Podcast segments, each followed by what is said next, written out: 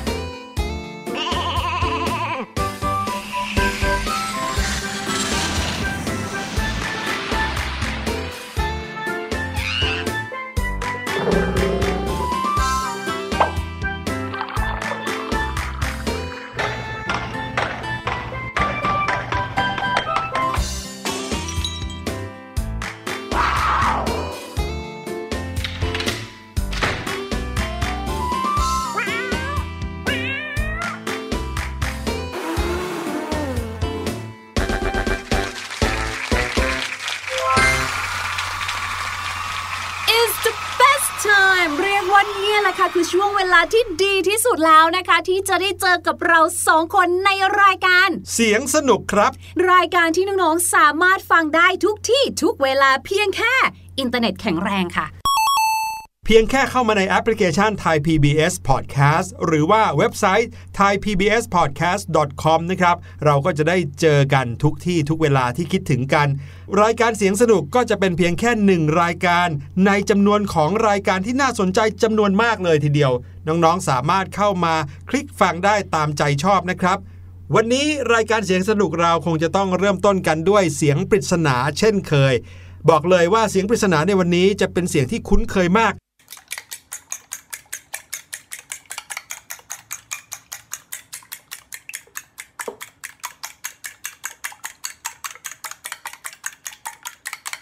แค่ ได้ยินเสียงเนี่ยท้องก็ร้องโครกครากแล้วละค่ะทำไมล่ะครับ เป็นเสียงของยาแก้ปวดท้องเหรอ หิว อ๋อ น้องๆครับ เสียงนี้เป็นเสียงที่ทำให้น้องๆ หิวเหมือนกับพี่ลูกเจี๊ยบหรือเปล่าแต่พี่หลุยว่านะเวลาเราเข้าครัวเนี่ยมีเสียงต่างๆ มากมายเกิดขึ้นจริง ๆ นะ นี่เป็นเพียงแค่หนึ่งเสียงเท่านั้นสำหรับคนคุ้นเคย เอาละครับ ให้น้องๆได้เดากันไว้ก่อน แล้วเราจะกลับมาเฉลยกัน แต่ว่าตอนนี้ได้เวลาพาน้องๆ ไปหาความรู้กันอีกแล้ว ไหนๆนะครับ วันนี้เราพูดเรื่องเข้าครัว เรื่องของกินกันมาตั้งแต่ต้นรายการ ความรู้ในวันนี้ก็คงจะหนีไม่พ้นเรื่องของของกินเหมือนกันครับ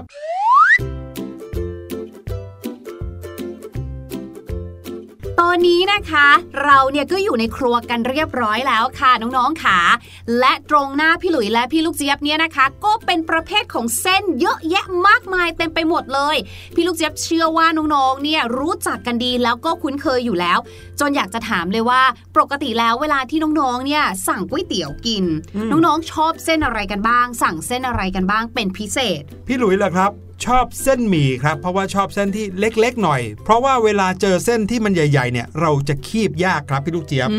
มเหมือนพี่ลูกเจี๊ยบเลยค่ะ พี่ลูกเจี๊ยบเนี่ยนะจะไม่ค่อยสั่งเส้นใหญ่ เพราะเวลาที่คีบขึ้นมาโดยเฉพาะถ้าเป็นก๋วยเตี๋ยวน้ำเส้นใหญ่จะชอบแบบไหลไหลลื่นลงจากตะเกียบต้องเปลี่ยนอุปกรณ์จากใช้ตะเกียบมาใช้เป็นช้อนส้อมแทนตลอดเวลาเลย ใช่แล้วครับ และอย่างที่พี่ลูกเจี๊ยบบอกเมื่อกี้นี้นะครับว่า ข้างหน้าเราทั้งสองคนเนี่ยเต็มไปด้วยเส้นอะไรก็ไม่รู้มากมาย มากกว่าเส้นใหญ่เส้นเล็กเส้นหมี่อีก มีเป็น 10บสแบบเลย ใช่แล้วบางแบบเนี่ยไม่ได้มีลักษณะเป็นเส้นด้วยนะ บางอย่างสั้นๆก็มีนะ ยกตัวอย่างเช่น ไหนคะ ใครเป็นสายก๋วยจับยกมือ พี่หลุยเลยนี่ใช่ไหมหรือว่าเส้นเสียงไฮ้อืมที่แบบจะใสๆสีเขียวเป็นแผ่นใหญ่เบ้อเริ่มเทิมใช่ อันนั้นเนี่ยก็ไม่ได้แบบเป็นเส้นยาวเนาะครับผอืมมแหมพูดถึงอาหารประเภทเส้นขึ้นมาแล้วเนี่ยท้องร้องจริง ๆ เลย เห็นไหมล่ะ วันนี้เราทั้งสองคนนะครับ จะพาน้องๆมารู้จักกับสารพัดสารพันเรื่องราวของเส้นครับ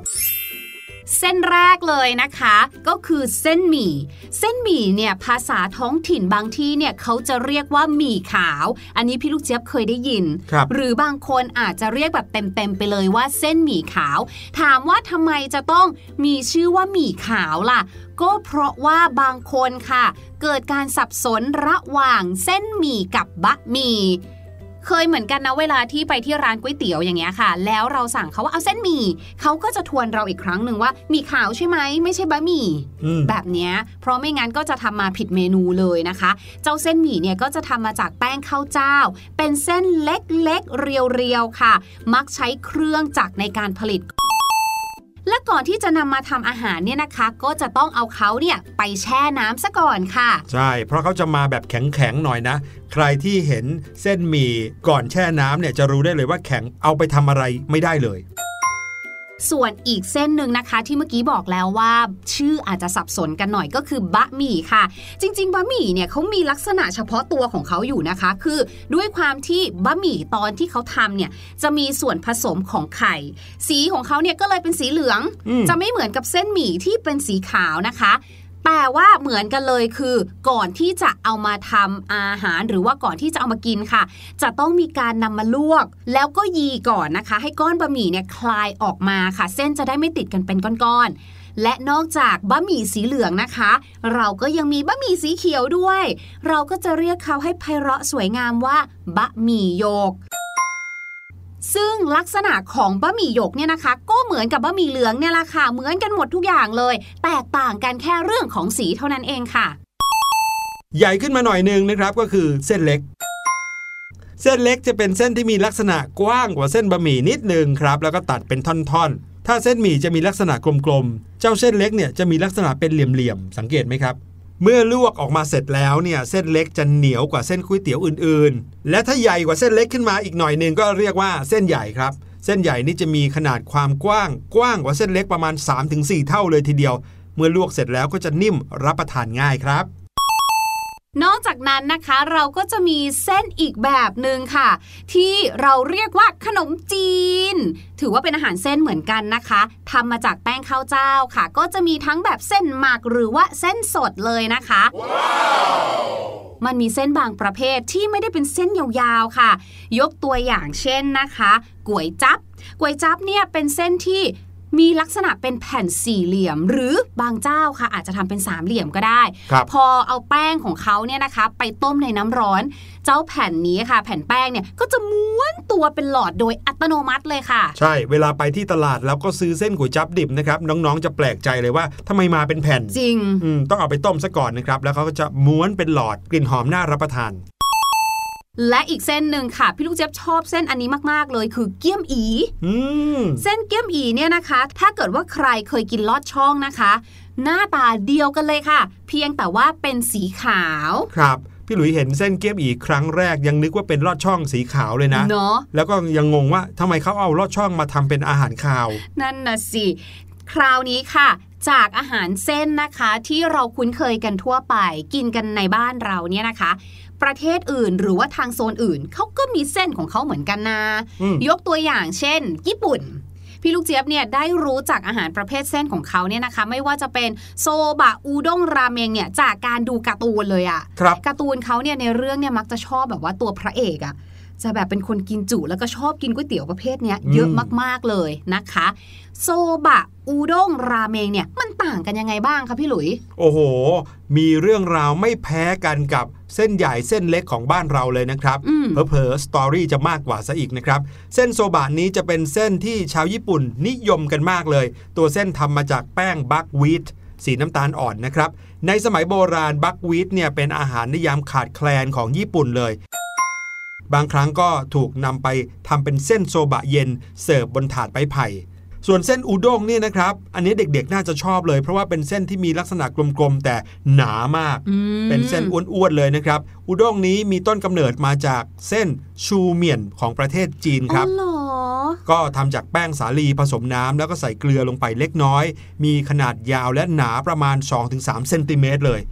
นิยมกินกันในซุปผสมเต้าเจี้ยว คนญี่ปุ่นก็จะนิยมกินเส้นอุด้งทั้งแบบร้อนและแบบเย็นนะครับ โดยจะกินแบบเย็นในฤดูร้อน แล้วก็แบบร้อนในฤดูหนาวครับส่วนเส้นอีกเส้นหนึ่งที่หลายคนชอบนะครับ เพราะว่าเดี๋ยวนี้มีร้านค้าที่ขายเฉพาะเส้นแบบนี้เลยก็คือเส้นราเมงครับอืมราเมงของญี่ปุ่นนั้นมีจุดเริ่มต้นในยุคที่วัฒนธรรมจีนหลั่งไหลเข้ามาในญี่ปุ่น ช่วงการปฏิรูปประเทศนะครับ แล้วก็ถึงแม้ว่าราเมงเริ่มต้นแล้วจะเกิดขึ้นในประเทศจีน แต่เมื่อถูกนำมาปรุงแต่งด้วยเครื่องปรุงรสของญี่ปุ่นอย่างพวกโชยุ แล้วก็เต้าเจี้ยวญี่ปุ่นเนี่ยก็จะทำให้ราเมงนั้นกลายเป็นที่รู้จักในฐานะอาหารประจำชาติญี่ปุ่นเลย ลักษณะเป็นเส้นกลมยาวสีเหลืองนะครับ เนื่องจากเขามีส่วนผสมของไข่ คล้ายกับหมี่เหลืองบ้านเรา ราเมงเนี่ยสามารถกินได้ทุกฤดูกาลเลยนิยมเสิร์ฟกับน้ำซุป 4รสนะครับ มีซุปมิโซะ ซุปเกลือซุปซีอิ๊วและก็ที่ชอบที่สุดสำหรับพี่หลุยก็คือ ซุปกระดูกหมูครับ อื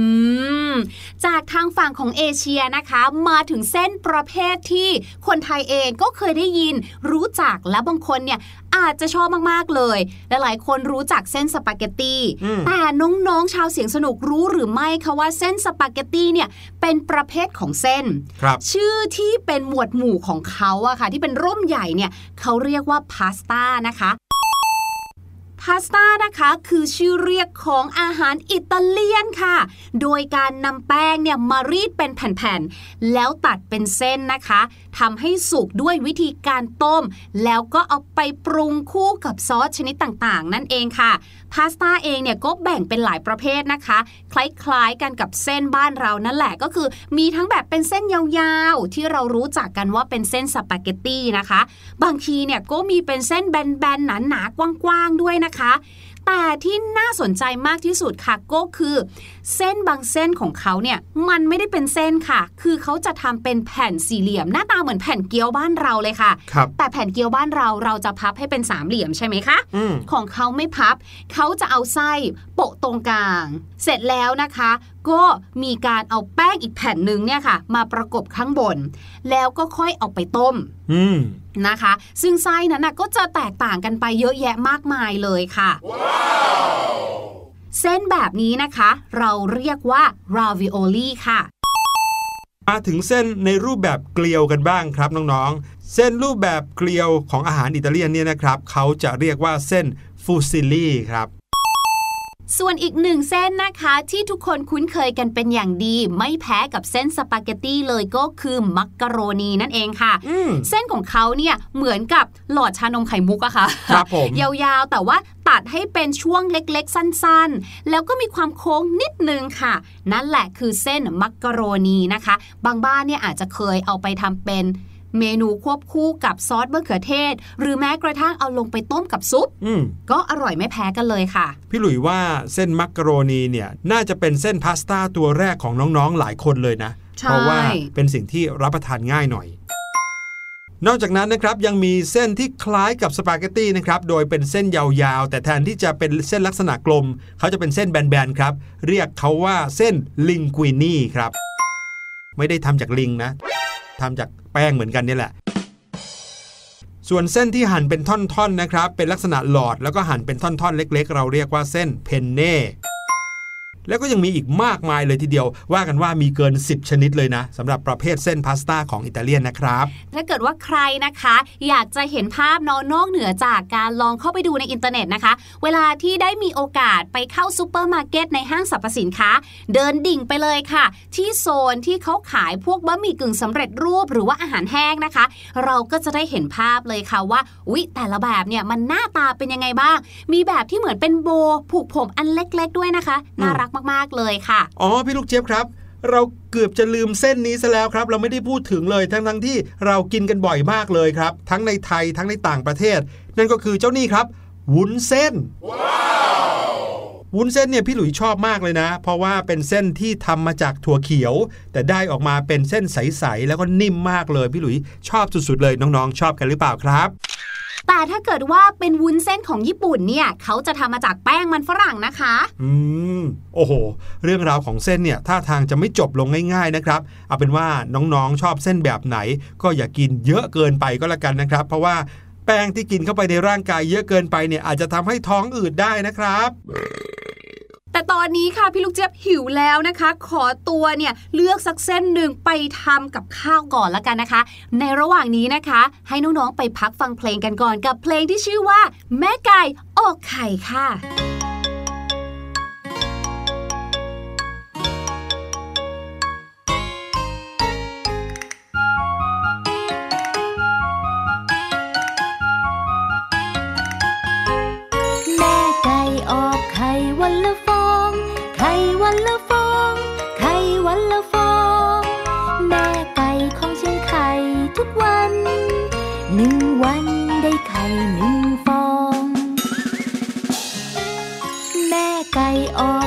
ไข่วั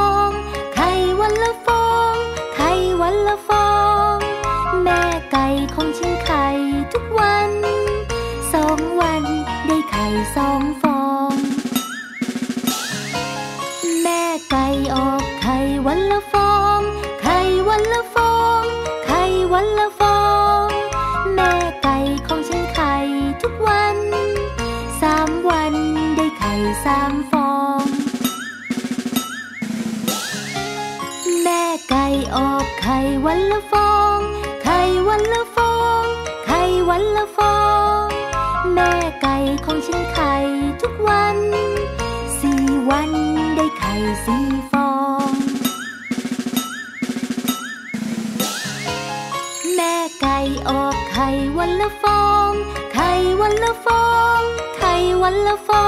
ง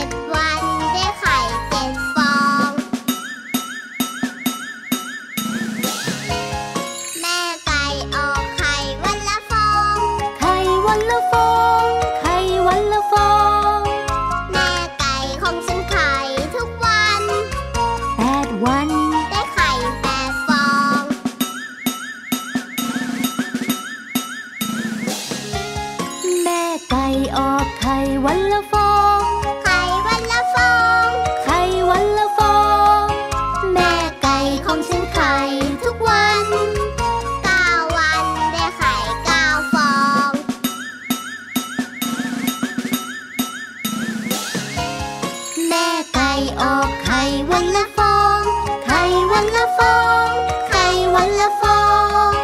แม่ไก่ของฉันไข่ทุกวันสิบวันได้ไข่กี่ฟองสิบฟอง ถ้าเราพูดถึงภาษาอังกฤษนะคะคำว่าไก่เนี่ยเรารู้กันอยู่แล้วนะคะ ก็คือ chicken นั่นเอง ส่วนคำว่าไข่ก็คือ egg ถูกไหมคะ แต่น้องๆ ชาวเสียงสนุกรู้หรือไม่คะว่าเจ้าสัตว์ประเภทนี้ chicken เนี่ยนะคะ เมื่อนำมาใช้ในภาษาอังกฤษเนี่ยเป็นสำนวนด้วยค่ะ ตัวเขาตัวเดียวเนี่ยแหละค่ะแล้วก็เป็นสำนวนที่ไม่อยากที่จะฟังไม่อยากที่จะได้เลย เพราะคำว่า chicken เนี่ยนะคะ หมายถึงคนที่ขี้ขลาดหรือว่า coward นั่นเองค่ะ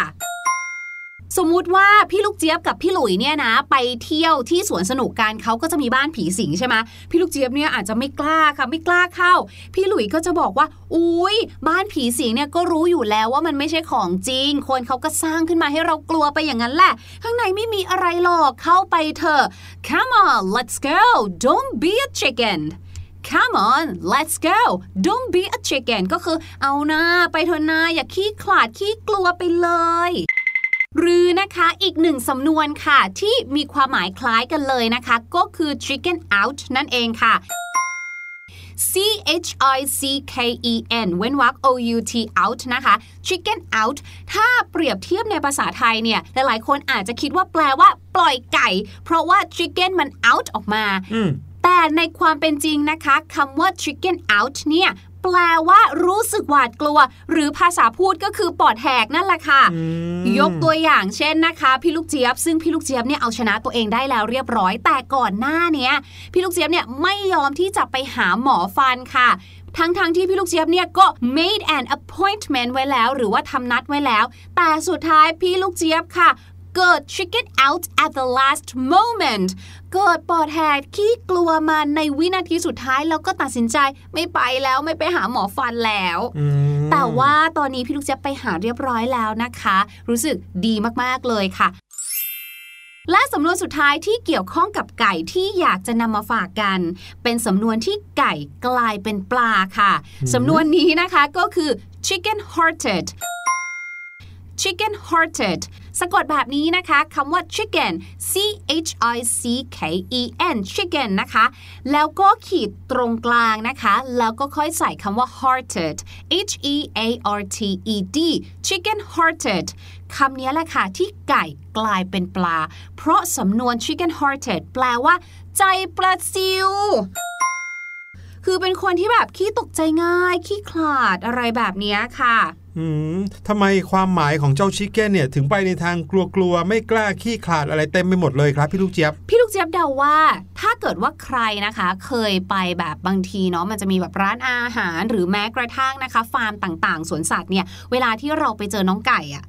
แค่เราเดินเข้าไปหาเขานิดเดียวอะหรือเราเคลื่อนไหวไวๆหน่อยเนี่ยเขาก็แบบแตกตื่นวิ่งหนีเรากันแตกตื่นแล้วอะเลยทั้งใช่ฝูงใช่เขาก็เลยดูเหมือนจะเป็นสัตว์ที่ค่อนข้างจะขี้ตกใจอยู่เหมือนกันนะอืมดูขี้กลัวด้วยอะไรอย่างนี้ใช่ก็เลยอาจจะเป็นที่มานะคะ ของสำนวนต่างๆ ที่ไปในแนวทางนี้กันหมดเลย ครับผมขอบคุณพี่ลูกเจี๊ยบมากๆครับ เอาละตอนนี้พี่หลุยมีความกล้ามากพอที่จะพาน้องๆไปเฉลยเสียงปริศนากันแล้วครับ อย่างที่เราเปิดเอาไว้ให้ฟังตั้งแต่ต้นรายการบอกว่า เป็นเสียงที่คุ้นเคยของคนที่ช่วยคุณแม่เข้าครัว ลองไปฟังกันอีกสักรอบหนึ่งแล้วเดี๋ยวกลับมาเฉลยครับ